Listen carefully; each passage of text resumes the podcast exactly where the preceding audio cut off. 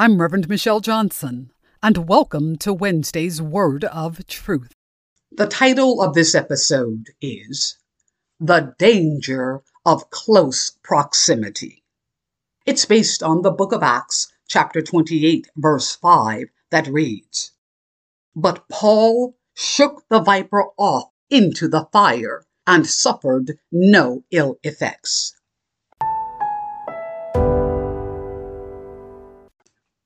Have you ever stood close by as a friend or family member struggled with their own personal pains?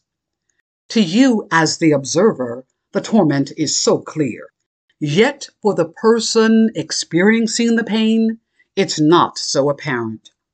What is apparent to us is their anger, bitterness, and abuses of drugs, alcohol, or food. The darkness in their eyes, excessive weight gain or loss, and onset of chronic diseases are just the visible signs of their invisible struggles. You see it and even feel it, but there is nothing you can do about it. If you stand too close, eventually you will become a target of their unwillingness to accept responsibility and get the help they need. Subtle verbal digs, condescending comments, and ridicule are the beginning signs. This may lead to more direct attacks and even blame. The long suffering nature of love compels us to stay close. It commands that we endure the discomfort and be willing to suffer the uneasiness so that the one whom we love will not feel abandoned. However, the question must be raised how long? How long do we continue to place ourselves in harm's way? How long do we allow ourselves to be the victim of twisted love?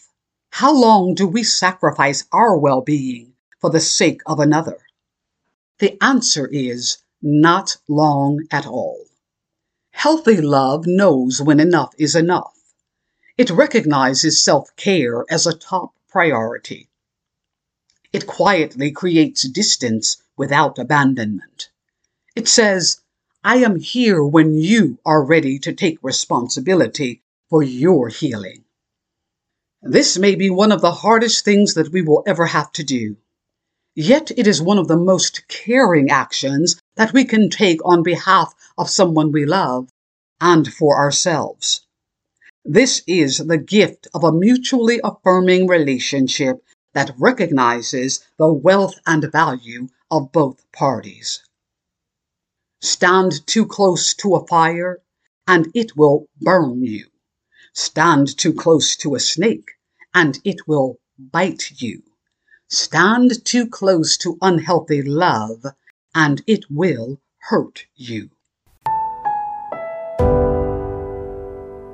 I'm Reverend Dr. Michelle Johnson, and you have been listening to Wednesday's Word of Truth.